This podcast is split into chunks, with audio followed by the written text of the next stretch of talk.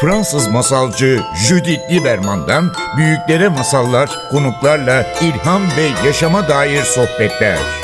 Masal Buya başlıyor.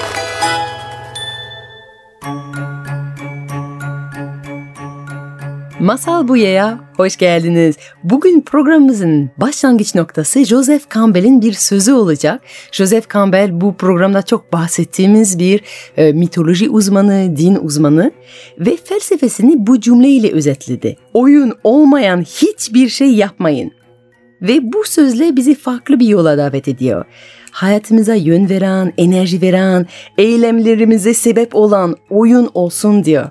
Biz de bugün bu konuyu konuşmak için Onur Erol'la birlikteyiz. Stüdyoda Onur Orf Eğitmensin, yazar, Karamela Sepeti, Kendin Yap, Kendi Çal diye birkaç kitapların var. Şarkıcısın aynı zamanda ve bugün yepyeni bir kutu oyunu ile beraber geliyorsun. Kutu Kutu Pense Eğiten kitapta bu sene çıktı. Hoş geldin. Hoş bulduk Yüzit. Onur, oyun oynamak önemli mi? oyun oynamak hayat bir oyun zaten her şeyle ve çok önemli. Sen bu kutu yaptın, bu kutu kutu pense, bu yeni bir oyun, tamamen kendin yarattığın bir oyun ve içinde birçok beceriler yapıyorsun, e, sunuyorsun. Sen bir hocasın zaten, orf öğretmensin. Çocuklarla beraber büyükleri de yapıyorsun. Bu kutu yapma fikrin nereden çıktı? Bu oyun yaratma fikrin nereden geldi?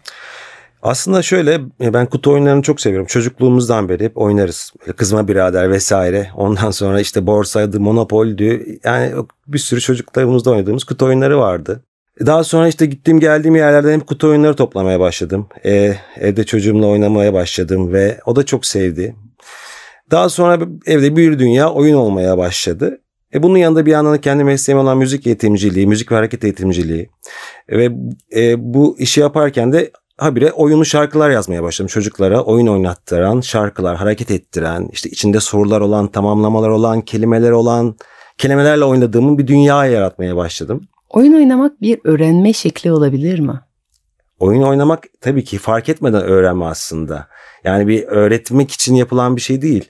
Aslında anı yaşamak için beraber o anı yaşamak için bir oluşturulan bir ortam oyun ve kendiliğinden öğrenme zaten gerçekten. Aslında öğrenmek için yapmıyoruz ama bir sürü şeyler öğreniyoruz. Ne öğreniyoruz oyun oynarken? Yani diyelim kutu kutu pense olmayabilir belki Monopoly. Bu akşam bizi dinleyenler bir kutu oyunu açsalar ve ailece oynasalar ne olacak? Nasıl bir gelişim olacak? Herkes tabii kendine göre bir şey öğrenecek. Yani bir yetişkinin öğrenmesi farklı. Bir çocuk için de farklı yaşına göre. Ama çocuklar için bence en önemli şey aslında sabretmeyi öğreniyorlar biraz. Hmm. Yani sıra beklemeyi öğreniyorlar. Bu çok önemli bir şey. Hele günümüzdeki çocuklar zaten biliyorsun her şeyi bir parmak uçlarında elde ettikleri için orada sırasını beklemek, işte geri kalan üç kişiyi beklemek, onları beklerken elindeki çok değerli Ay. kartı atmak istiyor böyle. Hani bir pedagojide buna haz erteleme diyorlar ya.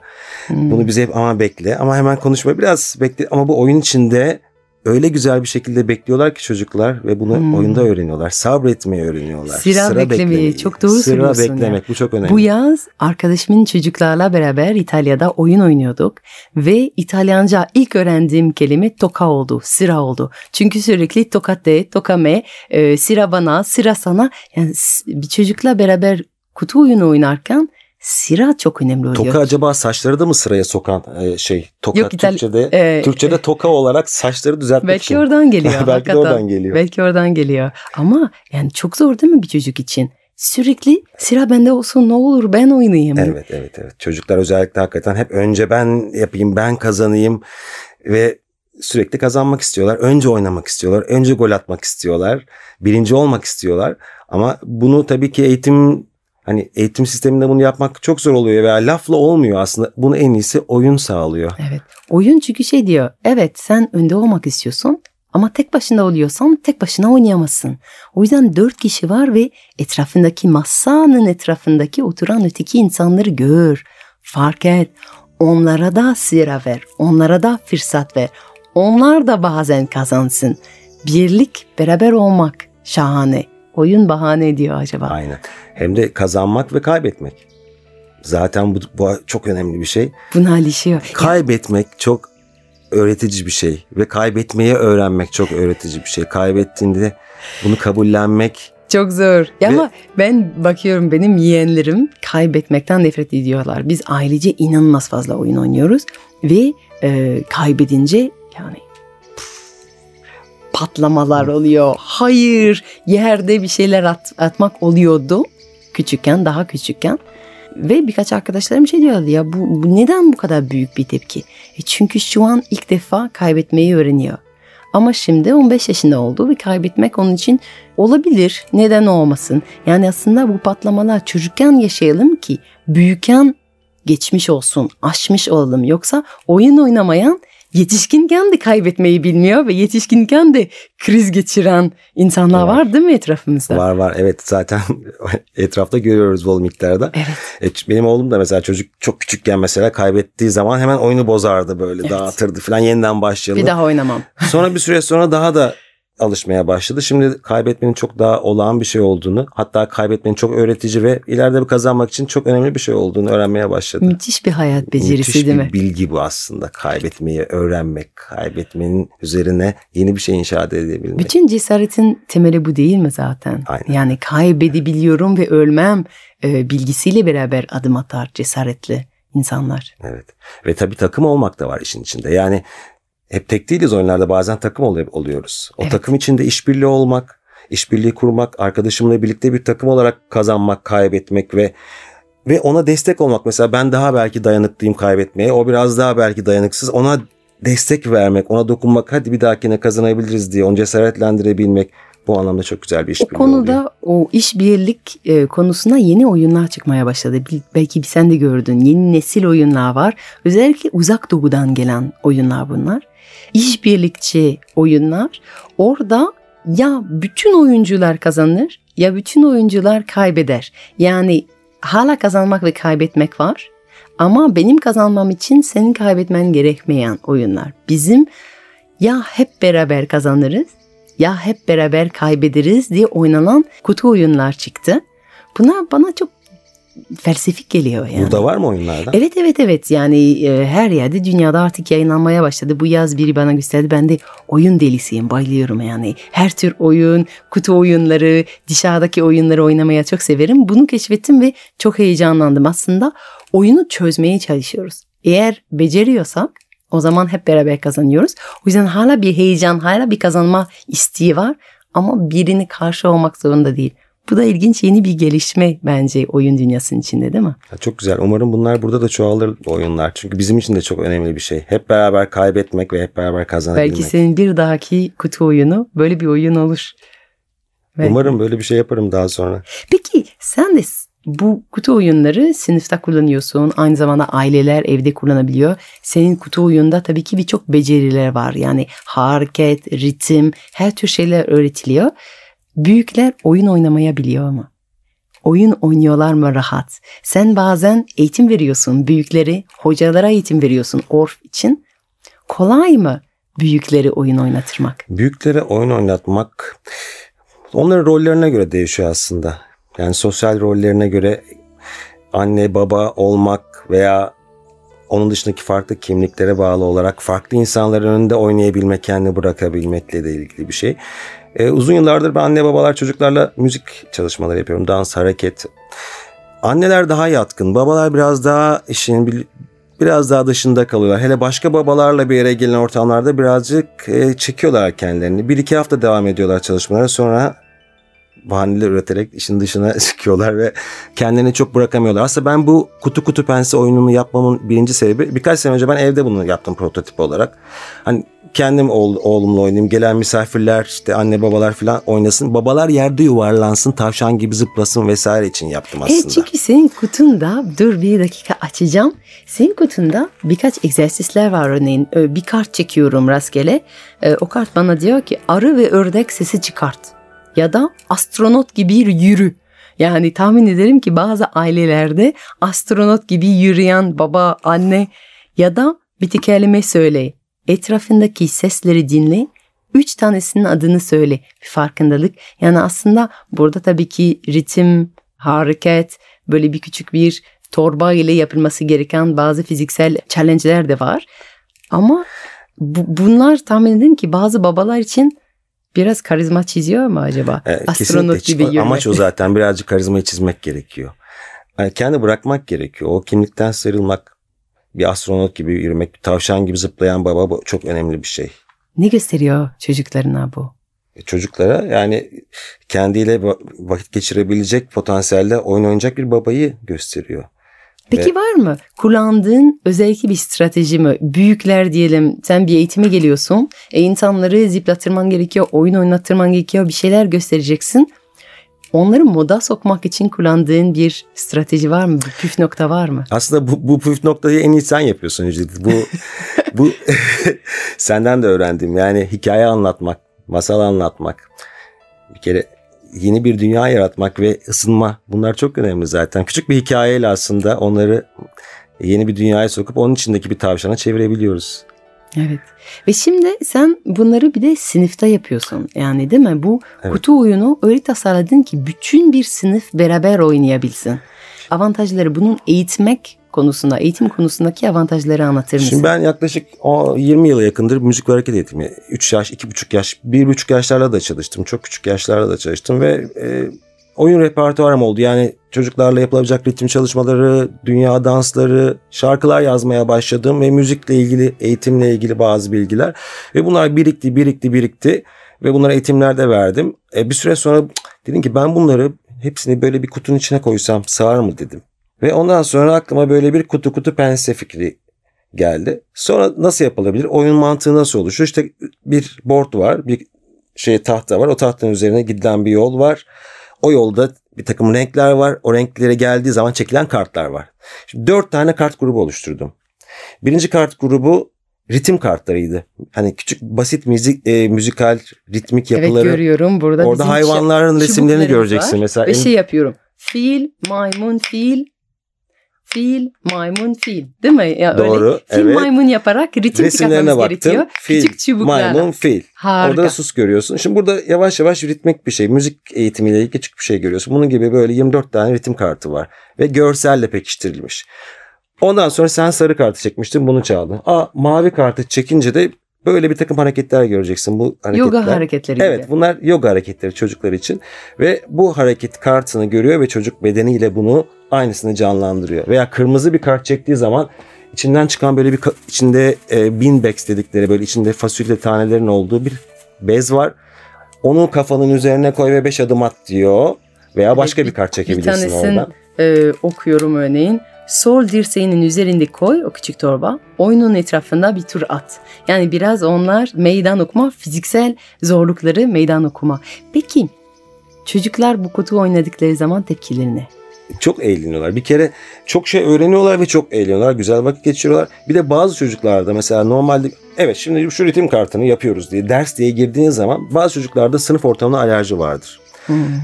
Şimdi bu her oyun aslında sadece bu değil. O sınıf ortamında beklenene karşı yaratılan bir e, alerji bir nasıl Bir diyeyim? sınıf ortamına alerji olmak nedir? Bazı, e, şöyle sınıf ortamı çocuklar otururlar öğretmen gelir bir şey anlatır ve bir şeyler bekler. Tamam mı? Bu sürekli tekrar edilir, sürekli tekrar edilir. Her gün aynı şey yapılır. Bir süre sonra bazı çocuklarda öğrenmeye karşı bir direnç oluşur.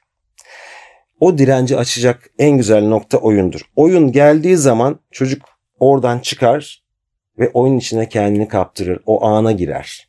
Yani oyun aslında en zorlayan çocuklar için bir kapı yeniden açabilmek. Yani belki okula alerjisi vardı artık öğrenmek istemiyordu ve bir oyun sayesinde birden okul bir daha sevmeye başlayacak ya da öteki şeklinde anlamadığı, öğrenemediği bir şey buradan işte çubuklarla, keseyle Evet. belki çok eğlenerek öğrenebilecek. Kaygıyı bir kere bir, orada şey yapıyorsunuz, saf dışı bırakıyorsunuz. Kaygı bitiyor. Çünkü keyif var, oyun var, akış var ve e, çocuk da buna kendini kaptırıyor ve bir grubun parçası oluyor. Burada bir de kartların kombinasyonu var. Bunu hemen bahsetmem lazım. Kısaca bütün kartları önüne topluyor ve o kartlarla bir sunum yapıyorlar. Bir yaratıcı bir süreç Hem ritim gerçekleşiyor. hem hareket hepsini Hepsini. beraber ve bu tabii ki onların yaratıcı ortaya çıkartıyor. Evet. Onur çok teşekkür ederim. Harika bir e, proje yapıyorsun. Çünkü gerçekten okullarda neşe ve oyun, hayatımızda neşe ve oyun katmak gerçekten çok önemlidir. Bunun üzerinde benim sana bir davetim var. Şimdi Gözde ile beraber oyun oynamak, savaş alandan uzaklaşıp ve oyun alana girmek üzere bir masal anlatsak mı sana? Hadi bakalım. Çok teşekkür ederim Ben çok teşekkür için. ederim. E, Eğiten Kitap'tan bulabilirler bu oyunu. Harika. Teşekkür ederim.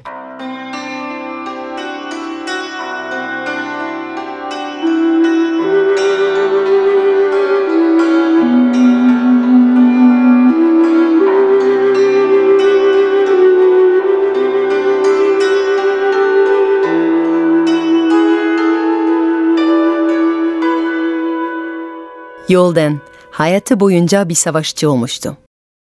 Konu kavga etmeye gelince uzmandı.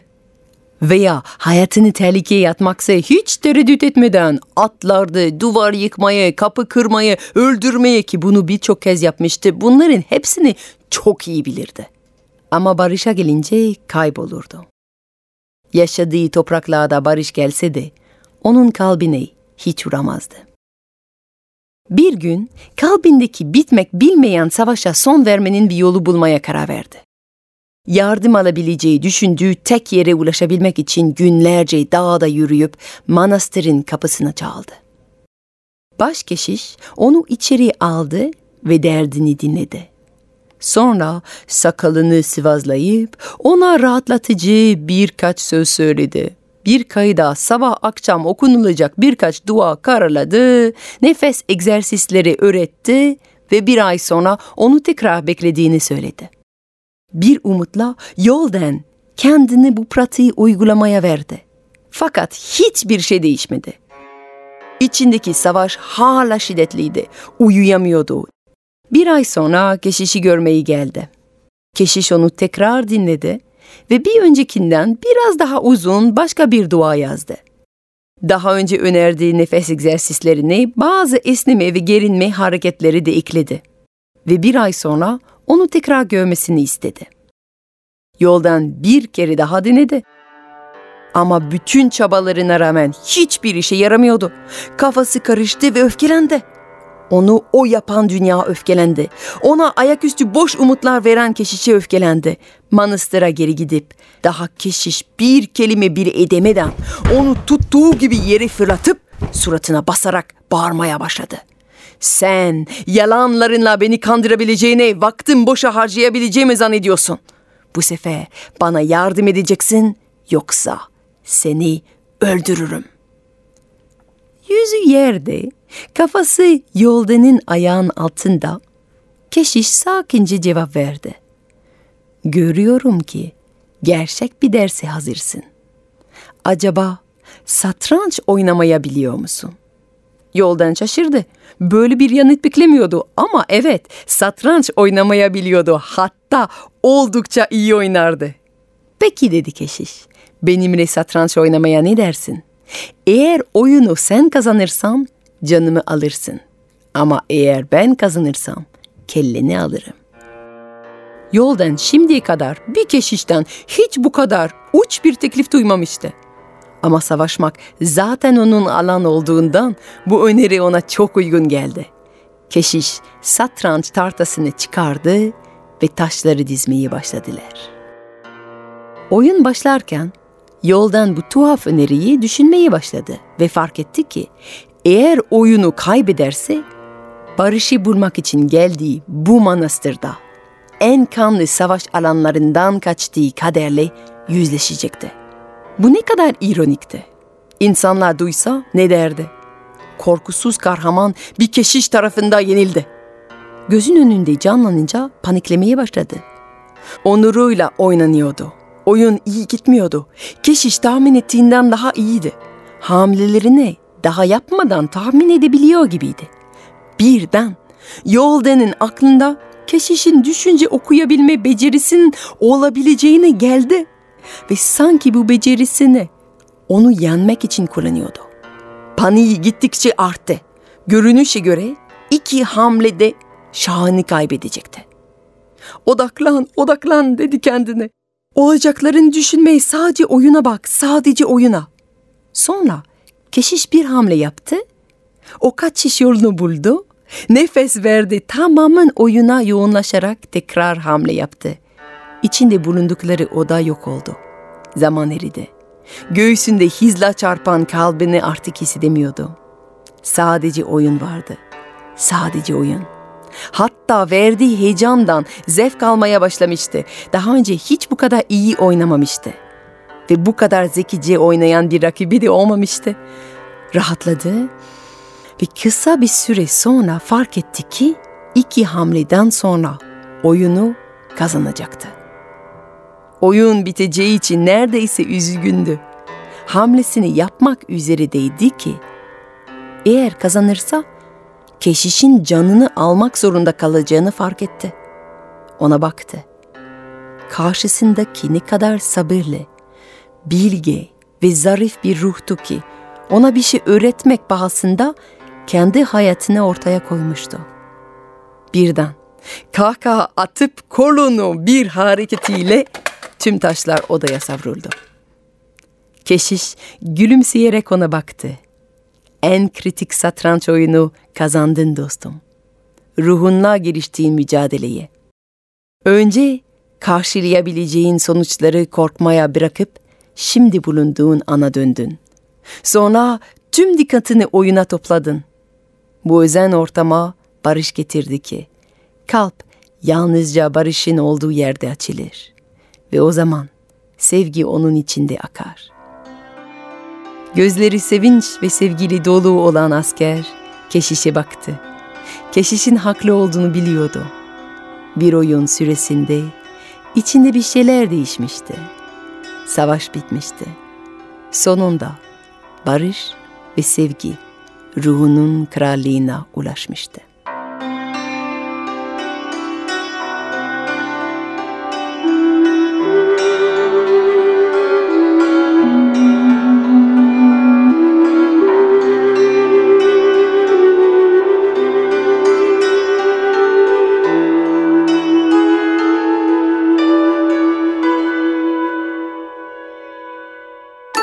Fransız masalcı Judith Lieberman'dan büyüklere masallar, konuklarla ilham ve yaşama dair sohbetler.